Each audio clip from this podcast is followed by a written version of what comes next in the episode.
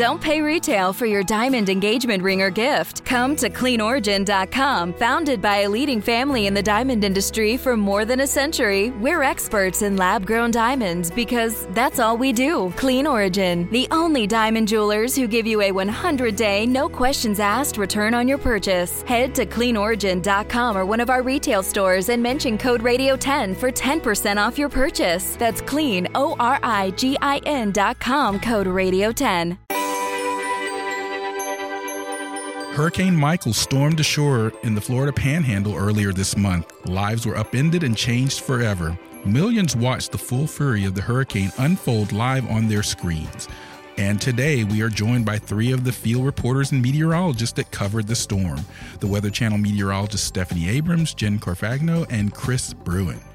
We hear the stories as they take us through the before, during, and after of live coverage of a Category 4 hurricane. I'm Dr. Marshall Shepard from the University of Georgia, and this is the Weather Geeks podcast. Thank you all for joining us. Thanks good to be here. Absolutely. Yeah, it's a good discussion. So, you know, it's a, it's a good discussion. This was a storm that really has impacted lives from Florida to Georgia, and you were all in the midst of it. So, uh, I guess um, perhaps start with what happens in terms of once you get dispatched to, to go out and cover the storm. What happens? Steph, you like you have well, a thought a lot on of that. people ask, oh, how do you know who gets sent, who gets sent first, who gets sent where? A lot of it's just scheduling, you know, depending on what show you're on, who's in town. That's kind of how it starts. Yes. Mm-hmm. And we, we're looking at the cone. We're looking at putting people in the in the point uh, uh, potentially of landfall, but also some of those outer reaching effects too. So we go outside of the cone sometimes because we know the impacts go outside of the cone. Right. So you there is sort of a strategy Yeah. to how people are placed Absolutely. based on where the cone and is. inland as well, right? I Yeah. mean, Mm-hmm. you know, for our show, for instance, depending on we were when we were all in town, Jim was at the coast and Jen was inland. I was on a different shoot, so they had to wait for me to get back. I did a show and then went in. I think I was last actually, uh, really to get in there. Yeah, Now- and then Chris, talking about Hurricane Michael, I know. Now, where were you sent for this particular coverage? I was in Panama City Beach. It's, it's interesting because when they're going through that process in my mind, I'm always thinking, okay, where are some spots that they may send me? But a lot of times it's never what I think I'm going to go. Right. Uh, but this time it ended up being towards Panama City Beach. And the track forecast, at least um, the location of where they thought the center was going to go, was pretty spot on. Spot from on. the, it. from the get go. Absolutely. I, I, I tweeted something the other day showing the track versus projections. But one of the interesting things I understand is when you were sent down to Panama City at the time that you were sort of dispatched, Yeah. you were thinking this was a Cat 1 storm. Or Yeah, I remember be- seeing the National Weather Service's uh, official track on Sunday. I was in church and I remember getting the text and saying that uh, oh, we need you to go Um, down. I don't think you should be texting your checking your text Yeah. in church, Chris. But that, well, that's another podcast. originally I thought I was going to cover winter weather. Right. So I was expecting a text to go to Montana or something like that. So you, so you were But still texting you, in church. yes, thank you. Still being responsible, but yeah, you Yeah. you're gonna have to. Well, you'll have to cover that with a higher power Yeah. here. Sorry, proceed. yeah, yeah, yeah. Well, I just glanced down. That's how Uh-huh, it ended there up happening. It. Right. Backpedaling. But I But- saw that they wanted me to be live on Monday morning, so I like uh, booked my flight out of Atlanta. Wanted to get down at a decent time since we had morning live shots in Panama City Beach, and at that point, you know, I thought it was going to be a strong tropical storm, maybe Cat one, maybe Cat two, but that was kind of on the higher end. So I didn't bring any of the stuff you would typically bring as a meteorologist in the field for. You know, major hurricanes. Like what? Like uh, propane, fuel canisters. Um, I am a big camper, so a lot of times, if you're a camper, you can really uh, be on the the better half when you do lose power because you can cook meals with um, you know Jetboils and uh, little camping stoves and things like that. So typically, I always bring that just in, in advance of if we lose power, if we lose water, and I probably would have drove down there to get all that stuff down there if I thought it was going to be strong. That's what we ended up doing in Florence, um, but you know I didn't think that was going to happen. And obviously, if you fly, you can't bring those things. Yeah. So uh, it was very limited. Honestly, I got down there and I didn't even think I was going to have to worry about getting water or any of that. You know, I thought it was just going to be, you know, I had my, I thought businesses were going to primarily stay open for the most part. We are close enough to other areas where we could get food. So that, in the back of my mind, I didn't really think twice about that. And I remember my producer was like, oh, maybe you should go get some water. That night, Yeah. I went to Publix and I remember being on the phone, and that was when everyone started getting the word that there was a potential tropical. I, I think everyone on the flight was like, oh, we'll wait till tomorrow, see what happens. Check in the morning, and then we'll decide to see what we do. That's what a lot of people were saying. A lot of people that were on vacation for the weekend that were going back home to Panama City, they're all kind of thinking along those lines. Yeah. So four meteorologists sitting around the table talking right now, and we just mentioned at that point, Mm-hmm. Sunday, Cat One, Cat Two was sort of on the radar. Yeah, but I would say still, if you're in the eye wall of cat one, you need all that stuff. Yeah. you that- know. e- exactly. But what where I wanted to go with this, and I wanted all of your thoughts on this. What are your thoughts on the messaging? Because there are all of these sort of post analysis now compared to Florence, and we we talked earlier on, an, on an episode of AMHQ about this. With Florence, there was all this lead up time, Yeah. weeks of discussion. But there was enough time for people to make decisions Mm-hmm. with Michael too. But I think some people feel like they were caught off guard. Well, Jen, it, what do you it was thought? a shortened amount of time. Uh, this is the case with October hurricanes, Right. is that you you have less time because most often they form close to home, and That's so correct. that's just inherent. You know, there's there's there's less days in place for the track for it to move in. Um, and we do know that with every hurricane, it's an evolving situation. You can't look at the forecast and then come back five days later and expect it to not have changed. It's, Right. it's going to update as we get new information. We learn more things about the atmosphere. In this case, we were watching very closely the amount of shear in the Gulf of Mexico. And the question was, was there going to be a window without any shear? And it turned out that there was a large window. But um, on Sunday and even on Monday, there was still that question. yeah. Yeah. and there was plenty of warm water. Yeah, too. I was gonna say I just get I get frustrated because any science, whether it's talking about you know when you're going to your doctor, when you're talking about meteorology, when you're talking about you know astronomy, it, none of it is perfected, and people uh, all of a sudden for some reason feel like oh they said the cone, the strength, this is what it's going to be. That is not how science works. So I would like to dispel that and get into you have to pay attention when there's a storm, whether it's a hurricane or another storm. It's just not perfect. Yeah. I- I- From your experiences, are there, when you talk to people there, when you go out on site, are there these thresholds that people Oh, need sure. before they decide to uh, go? I say mm-hmm. Floridians say, oh, you know, cat three, I'll stay through a cat three and I would leave if it's a cat four or five. That's kind of the gist that I get from people. I out think a lot of people, you know, would rather be at home without power than in in you know another location Right. without power, or you know, the, but the risk is life, right? What is your risk to your life That- and livelihood? And Yeah. a cat three eye wall, even a cat one eye wall, which went through Florence, a cat three eye wall is different than being, you know, uh, f- even five miles out of the eye wall. Your experience is going to be tremendously different. So I try to emphasize if you're in that eye wall, watch out. And we saw that i- in the aftermath, like Panama City Beach. You know, it looked like a hurricane came through, and then you go to Panama City, and it looked like a tornado went through. Right, Yeah. exactly. And so, yeah, this is really an interesting point because, you know, and, and I think Stephanie, you may have mentioned this to me earlier in the day. We have known for some times in the meteorological community that the track forecasts are better than the intensity forecast. For and I think this is another case where that, that bears out. I, I've often said for Michael, this is about as good as we could have expected for the forecast given where the science is. But one of our models did snip it out a little bit, the HWRF, uh, which is a mesoscale model. It has better physics and things about it. But I think most of us didn't trust it. Can I can I actually use this chance to talk about something that's Please. been on my mind after um, and after Florence too is why do we not have a range of intensity forecast? We give a range in the cone, that cone of uncertainty. Um, obviously, there's a midpoint, and and that is the forecast, you know, for the point of landfall. But we we have that cone of uncertainty, knowing that there's inherent error in the forecast based on the average errors from the past five years. So why?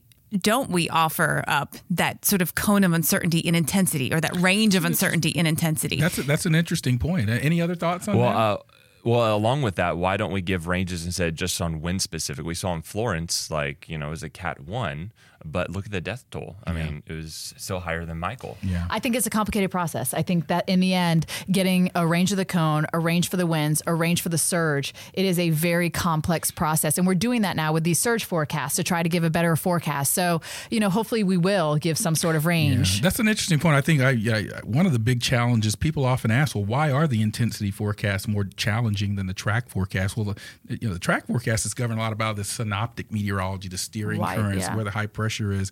Whereas these intensification processes, it's what's going on in the eye wall, the inner, the microphysics. I also think and- we forget being meteorologists and doing this for as many years as we have. You know what? Um, you know, just a, a person who's not a meteorologist, how much they can absorb, how much they can understand, and of course, it's our job to articulate and you know make sure that they're getting that information. But it's a lot. It's overwhelming, I think, to somebody who's not a meteorologists. It's like when I go to the doctors, I get overwhelmed by all the information. To them, it's very simple. To me, I'm asking 1,400 questions and I'm still like, wait, what just happened? Yeah. You know, and have to ask again.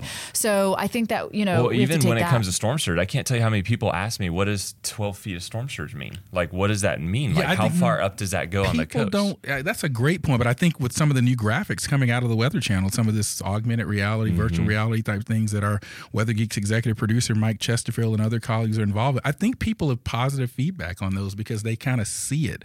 But I want to kind of pivot back to something you said, Stephanie, about Cat three versus Cat four, because that was kind of one of the things that I was talking about. You know, by Monday, I think it was pretty evident this thing was going to be a major, Yes. even if it was going to be a Cat three Yeah. in my mind, I'm going to respond to a cat three in the same way that I do a cat four. Yeah. Uh, but Yeah. but there. But maybe not everybody would. My, but- and that's the Yeah. point. I think other people have different thresholds. Now, Jen, you actually flew over, I believe, and saw some of the Mm-hmm. yeah. damage. Well, just this. What what were your impressions as someone that's been through and seen a lot of storm damage? Well, so we left Tallahassee. I was with the Customs and Border Protection. Um, it was a group from Detroit that came down and they took us on an aerial tour because at this point, this was Friday, I took this aerial tour. Uh, It was very difficult to get into Mexico Beach. Uh, and so they brought us in over the air. We were able to land on the beach so I could get on the ground and see the damage firsthand. And it was a, just from the air, it was very dramatic. And you, you went, you saw some damage to complete damage. Uh, and so there definitely was a gradient between where the, the true Cat 4 damage was and when you get out into Cat 3, Cat 2 type winds. And we know that the core of the worst winds um, is going to be confined to that eye wall. And um, not everyone is going to feel Cat 4, but you have to prepare like you are, right? Because what if there's a wobble in the track? Right. Then all of a sudden you that's why shift it. left, yeah. right? And right. yeah I wanted to kid you because uh, let me set this up, Steph, because word on the street is you don't scare easily in these situations. That's the word on the street. It is. That's true. But you left. I did. This first time I Why? think I've ever actually left a storm. I was in Ike with the land. I mean, I, I- because here's what happened. When I was planning to go out on Tuesday, we actually were going to stay in Mexico Beach, and I could not find. We could not find a structure that I felt okay. Even taking a Cat three in right on the beach, Highway 98. From the all the experience I've had at 15 years being at the Weather Channel, I know even I thought of Ike in the Bolivar Peninsula, which was a Cat two at landfall, and they were wiped out from the surge. I knew that if this just went over to Panama City, that surge alone right there on Highway 98 would have taken us out because that's where we found homes. And then just structurally, I was iffy. So we went over to Port St. Joe where we found a house that was 24 feet off the ground. I was like, okay, I feel safe here, even with the Cat 3, with the water rise and everything. It was built in 2014. It had the latest and greatest of everything. But then when I saw that coming in as a Cat 4 and the potential, like Jen just mentioned about that little wobble, if it had wobbled and St. Joe and not Mexico Beach was in that eye wall, I'm not sure we would have made it there. And that's what did it for me is I guess it's my experience and my knowledge that it was literally Highway 98. We were on Highway 98. And I am glad I picked up my crew. We, we finished our live shots early and I told our producers, I called back to work. We had talked to other meteorologists. I was like, guys, we're out. Like, if this eye wall goes over Port St. Joe, I don't care when this house was built. I know what it's like when the water's coming right off the water. I was fine with the wave and surge and everything, but just structurally, a Cat Four, maybe Cat Five eye wall. No, I know what Andrew did. I know what all these storms did. It's not. It's not worth it. There's these are people's lives and life. Are you? ki- I was out. And just a little context on your experience. Not only do you have experience just covering these storms, you grew up or spent quite a bit Yeah, of in time Florida. in Florida, in South Florida. Yeah, and Hurricane Andrew was actually one of the reasons I went into uh, meteorology. Um, you know, I was a kid and it came ashore, and I saw the damage after, and I thought, how in the world did wind and you know rain cause this? So I saw it firsthand in Andrew when I was a kid, and then just being here for 15 years, the damage from even I thought back to Florence. I was like, that was a Cat One. I could barely stand up at times with some of the gusts. No way am I going to be on Highway 98. I think it's irresponsible to do that. It's not worth the risk. It's just not. Right. Any other thoughts from you in terms of just your initial experiences, Chris, being in the storm? It was uh, so we were in a brand new hotel. Stephanie ended up coming up. Yeah, to I Panama came over City to where they Okay. all were Yeah. because it was like you know a huge solid. Huge even if the eye wall yeah. went. So, how many know, Weather Channel we had sort of f- meteorologists five, were five within crews. I mean, there was so, a yeah. good 20, 20 employees. because there's not a lot of cities you see in between, Mm-hmm. You know, like Panama City, even over towards Apalachicola. You'd have to go farther than that. So Yeah. that was kind of the nearest big city with sturdy structures that we all felt comfortable in. Yeah, and then I remember, I mean, we were in the eye wall, or probably we were part, more so in the outer eye wall, where we had maybe 100 mile per hour gusts at the worst of it. Um, but even the sliding glass doors at the lobby were shaking. I don't know, you were probably outside during Yeah. that, uh, but I remember we were all just kind of hunkering down, and you would see they had you know new fences that all got panels that got blown out. I mean, if you got hit by that, you're looking at you yeah, know, the, the roof hospital. of the hotel next to us started to tear away. Wow. You know. Oh, I saw so, that. And yeah. then um, some of the other high rises lost windows. I mean, we ended up not having much uh, in the way of structural damage, but all the rooms on the opposite of the ocean all had water damage. Right. Two inches of standing water inside the hotel rooms. and we weren't even in the eye wall. And that was just right? from the Well, rain. and- oh no, that that was actually not even in the eye wall. And I want to actually kind of uh, pivot over to Jen because you were in Tallahassee, Florida, Mm-hmm. and I, I spent a lot of time in Tallahassee, Florida as well. And in a sense, Tallahassee was on the eastern fringe of the Yeah. storm. Oh, but yet spared the worst. Spared the worst, but still significant Mm-hmm. damage, power outages, trees all over. I've seen some of the, the pictures. Mm-hmm. Ninety percent of the town was without power the next day, and Right. you know it, it doesn't take even a Cat One hurricane to cause. You can have strong tropical storm winds for an extended period of time, which we had in Tallahassee, to cause all those trees to come down and to cause those widespread power outages. You know, we went to Tallahassee because we wanted to focus on the inland impacts, and we know when we you know show up in a city, people notice, right? The Weather Channel is there, so things could could be you know could go be bad. Um, we also knew that there was a chance Tallahassee would be on those, you know, eastern fringes of it. But there was what 400,000 uh, power outages overall, and we had about 120,000 of them. So a big population were affected um, in Tallahassee. Now they're able to get their power back on much quicker, not like cities like Marianna, which it's going to take a week Oh, yeah, or which a is an- month. in, yeah. in a city in the Yeah. Panhandle, but even kind of illustrates the point. Florida State University, Florida A and M state government closed down days before. Well, imagine that eye wall. It was still a Cat Three, wasn't it? Into When Georgia, Georgia, which I didn't even yeah. know about So until after the Jen fact. could have gotten it, that took that track. It yeah. was- if it had shifted a little to the right, and that's what we have to watch out for. And there's no meteorologist that can tell you exactly where that's all going to happen. So Right. we try to cover a wide Yeah. area. as And the other we thing was a lot of people evacuated to Tallahassee. Yes. So when you evacuate, you, you usually leave for the, the surge, right? And you leave to get out of that, that core of the strongest of the winds. Um, but you don't usually have to go that far away. So it's not like you have to leave Panama City Beach or Mexico Beach and go to Ohio, right? You just go inland. And so a lot of people evacuated to Tallahassee. Shelters were full, hotels were full,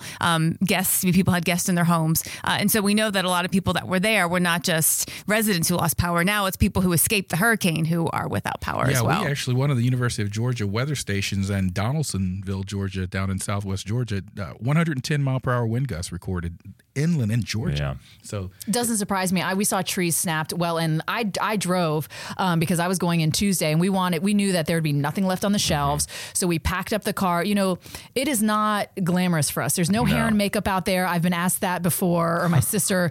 Someone asked my sister once. It was like, no, no, no, no, no. Like we're literally not showering for days. If we do end up having water at a hotel, which we did for like a day or two, it's freezing cold. Or you have to boil water. Or too. Right, can't and there's even drink boil it. water. So we were using, I was using bottled water to brush my teeth Mm-hmm. in the morning. Um, but you know, we drove all the way down there with all of our food and water because it, it's just like, and I think that it makes me. I've always said this, and I'm sure they'll agree. I have become a much better meteorologist over all these years because I've experienced the fires, the floods, the hurricanes, the tornadoes. So I know what the people are going through. I can Mm-hmm. be more compassionate, and I also know what they need and what they don't need, type of a thing. Well, I Yeah. think when you want to go ahead, Jen. Well, I just I want to say not just a better meteorologist, but a better communicator too about how it's going to how it's going to play out. Well, I feel like so many people decide uh, evacuating based on the storm, and a lot of people are driven to the curiosity. And yeah, it's exciting to witness, uh, you know, a power like, you know, a hurricane, but it's also dangerous. You're putting your lives at risk, and I don't think people understand. Every time people ask me, especially vacationers, there were so many vacationers when I was down there. They're like, "Okay, should I leave?" And I was telling them, "Look, this is going to be dangerous, and if you leave, they felt safe. They were on the high floor, like let's say they were on the twentieth floor of a condo." I was like, look, do you realize you're gonna have to go up and down those stairs? You're gonna have power. You're, nothing's gonna be open. You may not have water, and and then of course we lost all the cell service. So it was, you know, p- people don't understand how long that can go on. They think it's gonna be a day, and then their vacation Imagine will living pick in right the back dark. up. Every time the sun Yeah. goes down, you That's know, it. It was so using dark. headlamps. You could see the Milky Way in Yeah, it- Panama yeah. City. Right, because of no light pollution. No light. all light. And certainly our, our fellow citizens down in Puerto Rico certainly know a lot about Mm-hmm. Yeah. that for months um, of being without power. How how often do people ask you guys, should I really leave? So we we go in, time. and most of the time we're in an evacuation zone, mm-hmm. and so you should leave because you're in an evacuation zone. But That's people say, say. they they sort of wink at me. They said, but should I really leave? And I say, yes. There's a mandatory evacuation. Yeah. Yes. Exactly. Yeah. Mm-hmm. That's not just the sound of that first sip of Morning Joe. It's the sound of someone shopping for a car on Carvana from the comfort of home. That's a good blend. It's time to take it easy, like answering some easy questions to get pre qualified for a car in minutes. Talk about starting the morning right. just like customizing your terms so your car fits your budget. Visit Carvana.com or download the app to experience car shopping the way it should be convenient, comfortable. And welcome back to the Weather Geeks podcast. I'm Dr. Marshall Shepard from the University of Georgia, and I'm joined by my colleagues Jen Carfagno, Stephanie Abrams, and Chris Bruin. And we're talking about their experiences covering Hurricane Michael in the midst of the storm. Now, I want to go a place that's going to be a little tricky, but there's criticism of this type of coverage when you're mm-hmm. on site covering. There are people that are writing about it, tweeting about it. Um, I want to get your thoughts. I mean, you know, reporters go into war zones and cover yep. wars, and it's it's important. It's journalistic integrity. But what do you say to someone that says, "Well, why is Stephanie out there? Why is Jim or Chris yep. out there?" Stephanie, what, what do you say? Well, I say first of all, we're meteorologists. We are degreed meteorologists. We all have bachelors of science at least in meteorology. Yes. So we know the weather. And I remember back in Ike, there was a re- reporter and, and they were standing up there trying to discuss the weather. I'm like, no, that's wrong. Like, I know what's going to happen. I know that this side's going to flood or that side's going to flood because I know the weather. So I'm knowledgeable with that. I know to leave because it's irresponsible to be in a category four eye wall, you know, so I know the weather. When there gets too much debris outside, I go inside. You know, there was um, several hurricanes where the debris starts flying and I say, I'm out. And the Weather Channel backs us 100% on any of that. So, so there, there's no pressure at all. I mean, no. they, are very much in back, backing. 100% percent safety first. A hundred percent. They right. that is uh, uh, absolutely. Um, and so I have the knowledge of what's going to happen. And the reality is, is we know the chances we take and we know what we're doing, and that's that's what we decide, you know, and if that's not right for you, that's fine. And if you don't want to watch it because you think it's irresponsible or everything, that's fine that you don't have to watch it.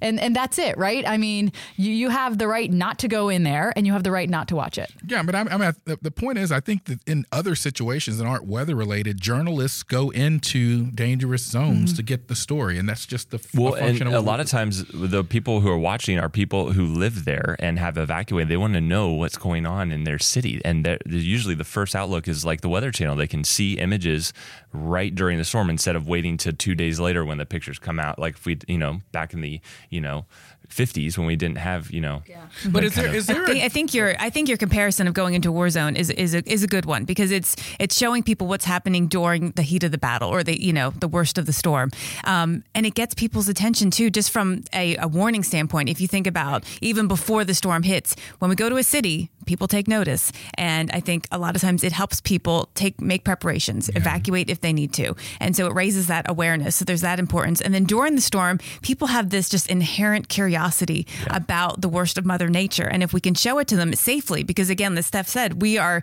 we are not taking a lot of risks. Honestly, we are as shelters can be. Our cameras have to be sheltered, so there's that too, right? So we're making sure that uh, we can keep the signal on the air and then afterwards we're there we wouldn't necessarily be able to get back in to show what happened if we weren't oh, already there and point. and you know people here at headquarters are trying to get as much information as possible, but there's nothing like a firsthand report and account of what's happening, that, and we can be there for that. That's actually a really good point about this notion of being there. So, because the post story is just as important as what's going mm-hmm. on, perhaps even more so because you're in a sort of a recovery and a life saving mode at that point. Uh, but I did see a couple of cases where I saw some irresponsible chasing going on with this particular storm, and so I guess the question that I worry about is you, uh, Stephanie, you started the discussion. You're professionals, you know what we're doing, mm-hmm. but I see people out there doing some things. They aren't professionals. Yeah. Even some of the reporters that are covering this aren't meteorologists, so they may not know some mm-hmm. things yeah. about sort of some of the turbulent flow or some things that may be happening on a corner of a building that you all like, may have insight I would feel on. uncomfortable going to a war zone, so I'm not going to go to a war zone right. because I don't know how to act or what you're supposed to do. Yeah. In these situations, again, I've been at the Weather Channel chasing storms for 15 years.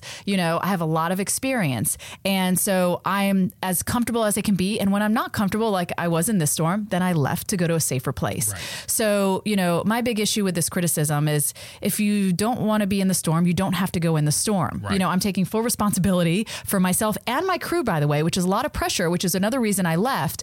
If these storm chasers want to go in, I mean, you know, what can I do? Yeah, that's a great point. No, no, again, Chris, I mean, I, you all have been doing this a bit longer. I think you're of the I'm the, the newbie, the, the newbie at the hmm. round table here. Um, talk to me about what your i mean once this thing came through and now we're kind of. And what you saw, I know he had, you know, it was tough for you. Yeah, and I because you had never seen anything like right, and that's, like where, this and that's where I'm going. I wanted to know. I mean, or someone is seeing something this level of destruction from a Mm-hmm. storm. What were your initial thoughts and impressions? You know, um, growing up, I, I remember seeing the coverage of Hurricane Katrina. Um, I was too young to remember Andrew, um, but I, you know, seen the images certainly, and I thought I remember doing a spring uh, tornado coverage in Arkansas, and I saw F2 damage uh, that hit maybe five structures, and I was just amazed at, at what it did to a shed. I mean, no one got hurt, and I was just amazed at the power of the pine trees uh, shaved at the base. And then you go to the aftermath of Hurricane Michael, and we actually drove down through Panama City and then got to Mexico Beach. And just driving, you couldn't drive a block without having to avoid an obstacle of some sort, whether it be power lines, whether it be trees. I can't tell you how, you know, the, they have huge acreages of pine forest, pine log forest. And I would say about 80% of it is gone. Every single tree was bent over. It's like being in a movie. ripped. It's the only way to It describe really it. I remember after Katrina specifically with the stuff we saw after Katrina, Cantore and I were sitting there and I was like, Cantore, I feel like I'm in a movie because there's no way way else to describe what has happened. Like it's that I hate using the word unbelievable, but is that unbelievable It what is. you're seeing Yeah. that you have to be in a movie because there's no way this could have happened. I felt the same way when we landed on the ground there in Mexico Beach. And I had seen the pictures literally just hours before. I'd been looking at some of the aerial surveys, but then when I saw it with my eyes and on the ground for the first time, it's like, this can't be real. This is, Yeah. it is, it was just so devastated. And I think it, it was shocking to see how much you see tornado damage in a, you know a, a very area. small area, but this was like that the whole Miles. Big Bend, uh, you know, for the whole drive from Panama City all the way to Mexico Beach, and I can imagine we couldn't get any further, but I can imagine to Port St. Joe and then even Apalachicola, it looked like that for that's a ninety mile stretch. Well, and that was actually a question I wanted to ask all of you, particularly you two, because you were closer to the coast at the event. Because we knew going into this event that this particular part of Florida is already vulnerable to storm surge because of the shape of the coastline and also the continental shelf and the way it kind of slopes off. Um, from your perspective, was it the wind damage or the stor- storm surge damage that this damage that Mexico Beach really took more of a hit of, or, or both? So Mexico Beach, both. Panama City, though, just as strong of winds on the western eye wall, and it shows you how symmetrical the storm was. That the west and east eye wall were pretty symmetrical with those wind gusts. I mean, it was just as equivalent wind damage in Panama City as we saw in Mexico Beach, but they had the surge that Panama City did not. and the wave action on top. It's not Yeah. necessarily the surge per se, because if the water rose up nicely and then went back down, it wouldn't have moved structures off their uh, Right. foundation. The fact that it's always that wave action on top that beats these houses and wipes them off of their. Right.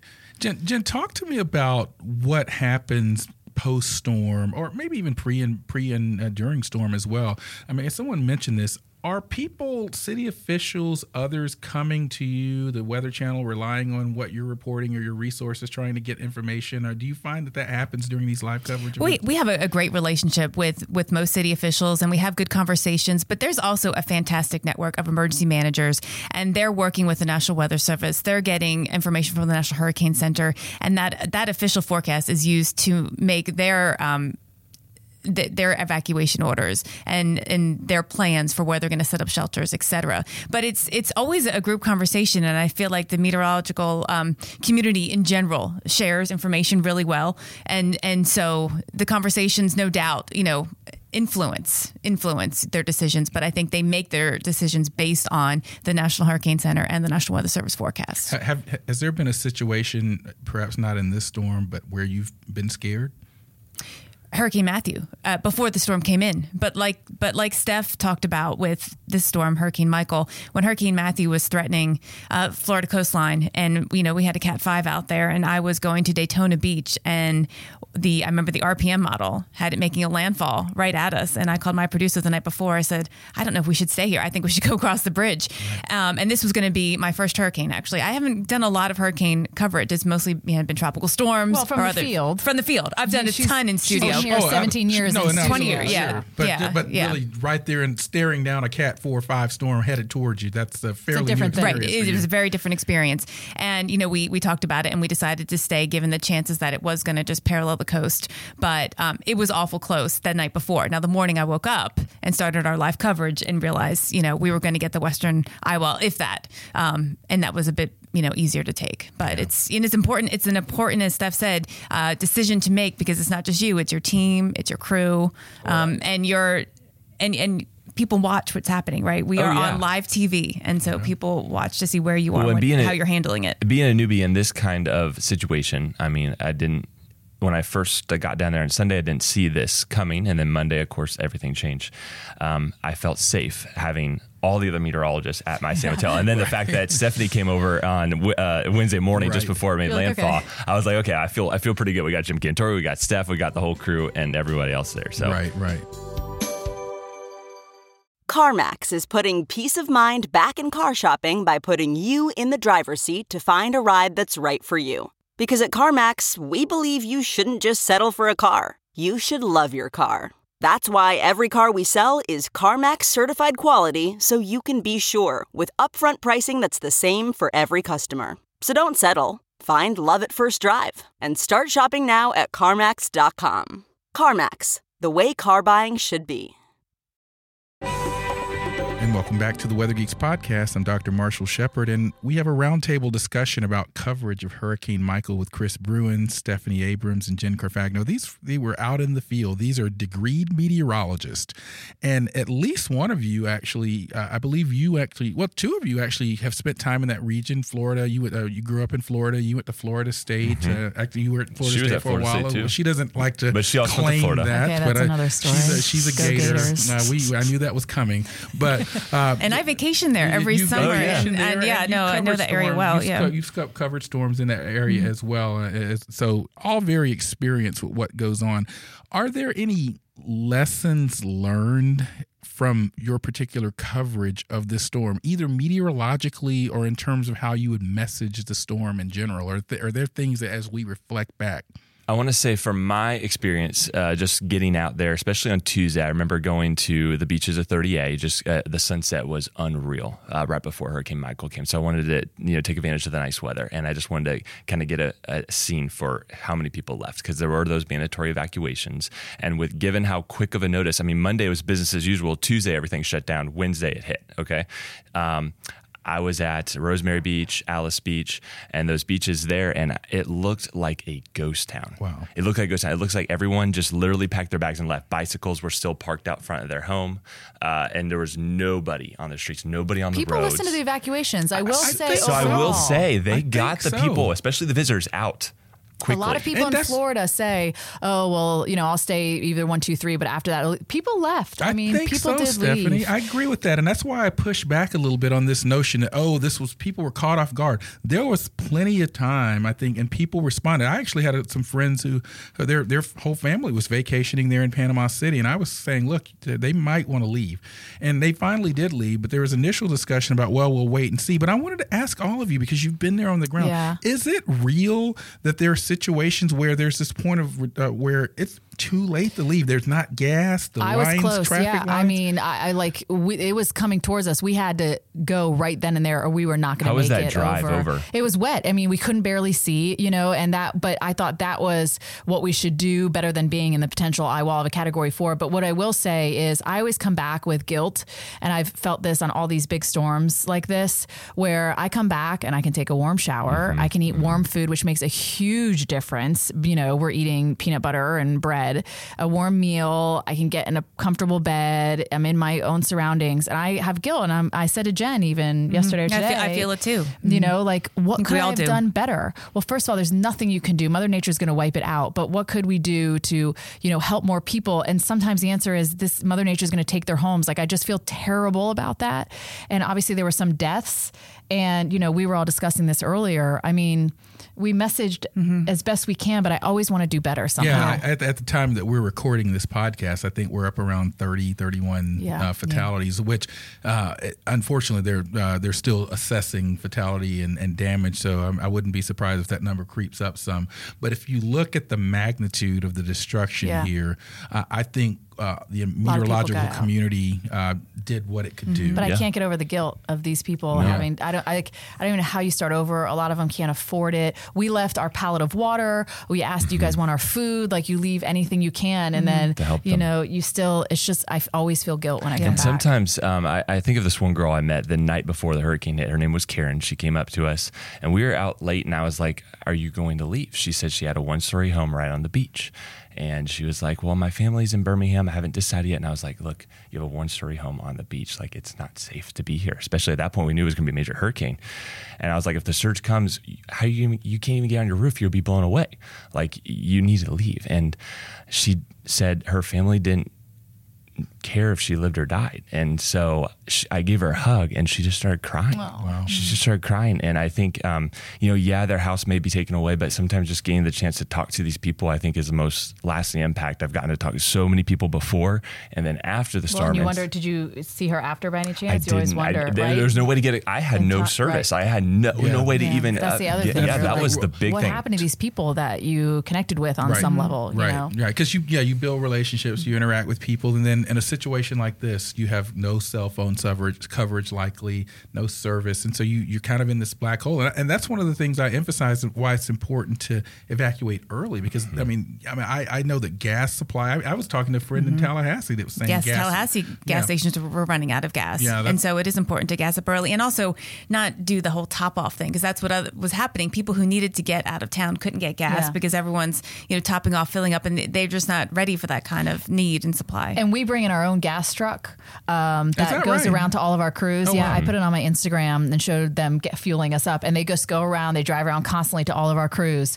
filling us up because you know we drive for hours. I mean, the morning uh, after a landfall, we try to get to Mexico Beach. We drove around for like four and a half hours. I mean, you're basically out of fuel, you know, when you're doing that type of So, stuff. So, I mean, that's an interesting point. It's something I certainly wasn't aware of. But talk about the three of you, any other things that might surprise listeners or your Weather Channel viewers that happen in this logistical challenge It of is a covering challenge. a storm live. You've already talked about it's Yeah. not glamorous. No. You No. bring your own gas truck. What are some other things uh, from your experience that might surprise We've someone slept that's in the car several Really? times. Bettes slept in the car uh, during this one, you Did know, because there's just there was no hotel rooms when they came up, you know, to Tallahassee or something like that. But you know, th- we we've slept in our cars before. I did it in Katrina. Wow.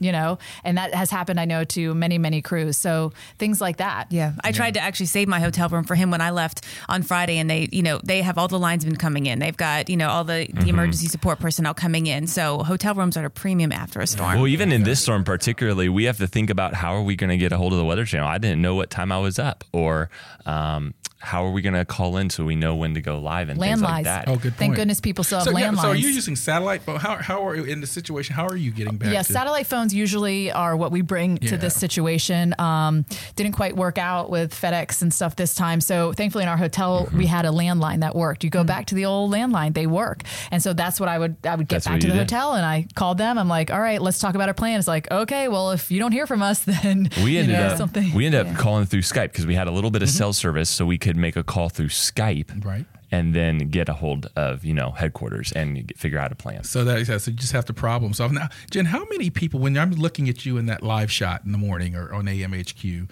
how many other people are around you? I know there's probably a cameraman. How many people typically are with it with the crew. a Yeah. crew? So with your crew, typically you're going to have your photographer, you're going to have a producer, and then you're going to have someone doing sound.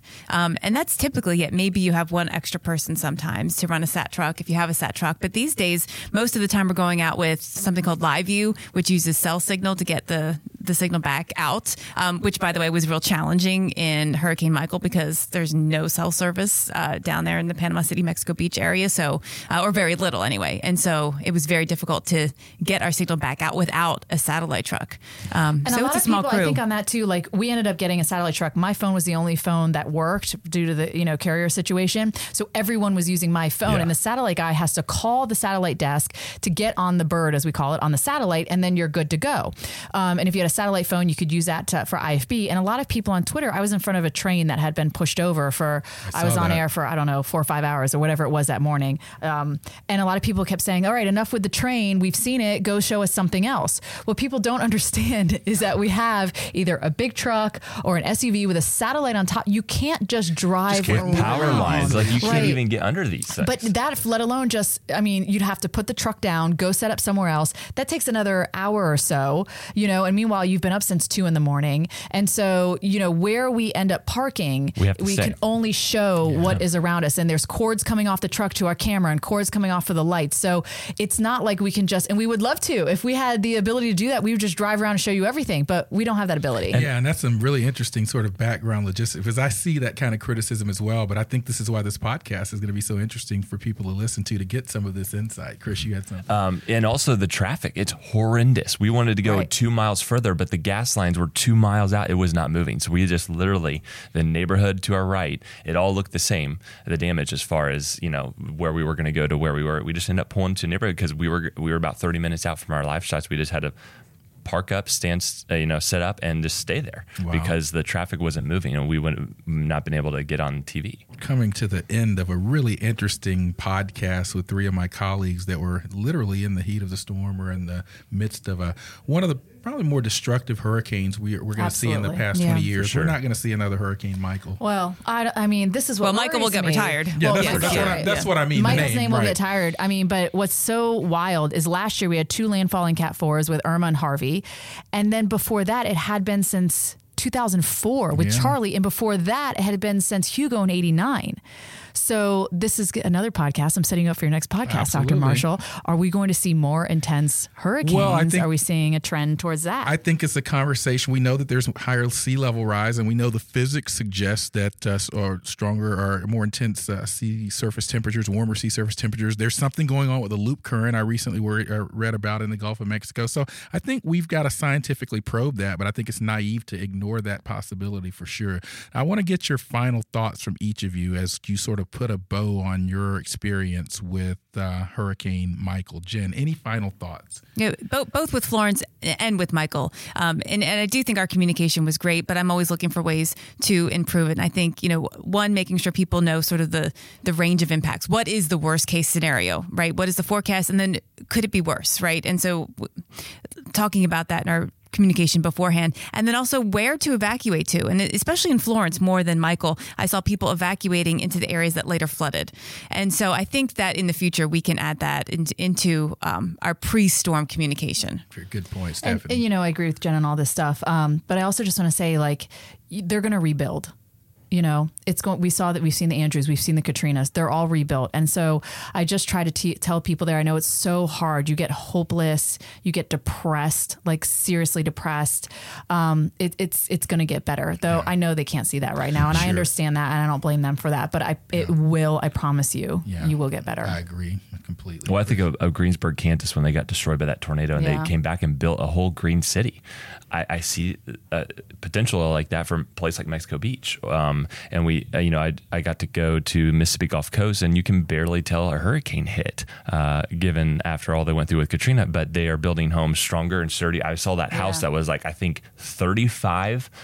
40 feet on stilts. It was unreal. yeah, very resilient home. I saw that. Oh, Yeah. unreal. And, uh, you know, I, I can see Mexico Beach kind of doing the same because people want to live where there's disasters. It's not like no one's going to move stop back. it. Yeah, no it's one's going to not not gonna move back to Mexico Beach. It's beautiful It's a piece beautiful of coastline. coastline, yes. Absolutely. Sure. So yeah, so the the lessons learned in terms of how we plan for future storms, the resiliency of the homes. I think another issue that really concerned me with Michael is that it had been a while since that part of Florida had seen this magnitude. Well, they had of a never storm. seen a Cat 4. They'd It never was- seen a a shock Cat to form at all. And so you've got a lot of people that have moved in there, some, and even people that have been there hadn't seen a Cat four. Yeah. So I, I think the experiences that uh, were gained from the storm really right in that area yeah. too. It's like majority of the storms there were like Panama City to Pensacola. Right. Yeah. Like That- Opal, yeah. for example. Right, where they're like, "Oh, we made it through Opal." I'm like, "Uh, but that didn't go through St. Joe." You Right. know what I mean? Like, Right. A So lot of people and a lot of people compare, and I know you can't compare, but a lot of people were comparing this to what Nate was last year. Right, and, in some ways, the, the, some had some similarities. had a few I- similarities. Yeah, but I think your point is valid, and I think uh, that, that you can't compare storms. They all have their own personalities, but each one we can learn for. But more importantly, I think the coverage and information that you all are providing, I think, is beneficial. We want everyone to be safe in covering it. So these are professionals. Always keep that in mind when you see them out there, and uh, don't try to mimic it. But that's where we're going to have to end it today. Thanks, Marshall. Yeah, thank Oh, you. do we have Thank to you. end? We do have to end, but don't. I, I love the deep dive. Welcome back anytime because we can really deep dive on some of these conversations on the Weather Geeks Stop podcast. church, Um, Dr. Marshall Shepard from the University of Georgia, and this was the Weather Geeks podcast.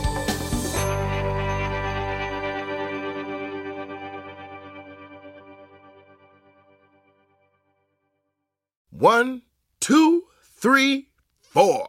Those are numbers. But you already knew that. If you want to know what number you're going to pay each month for your car, use Kelley Blue Book My Wallet on Auto Trader. They're really good at numbers. Auto Trader.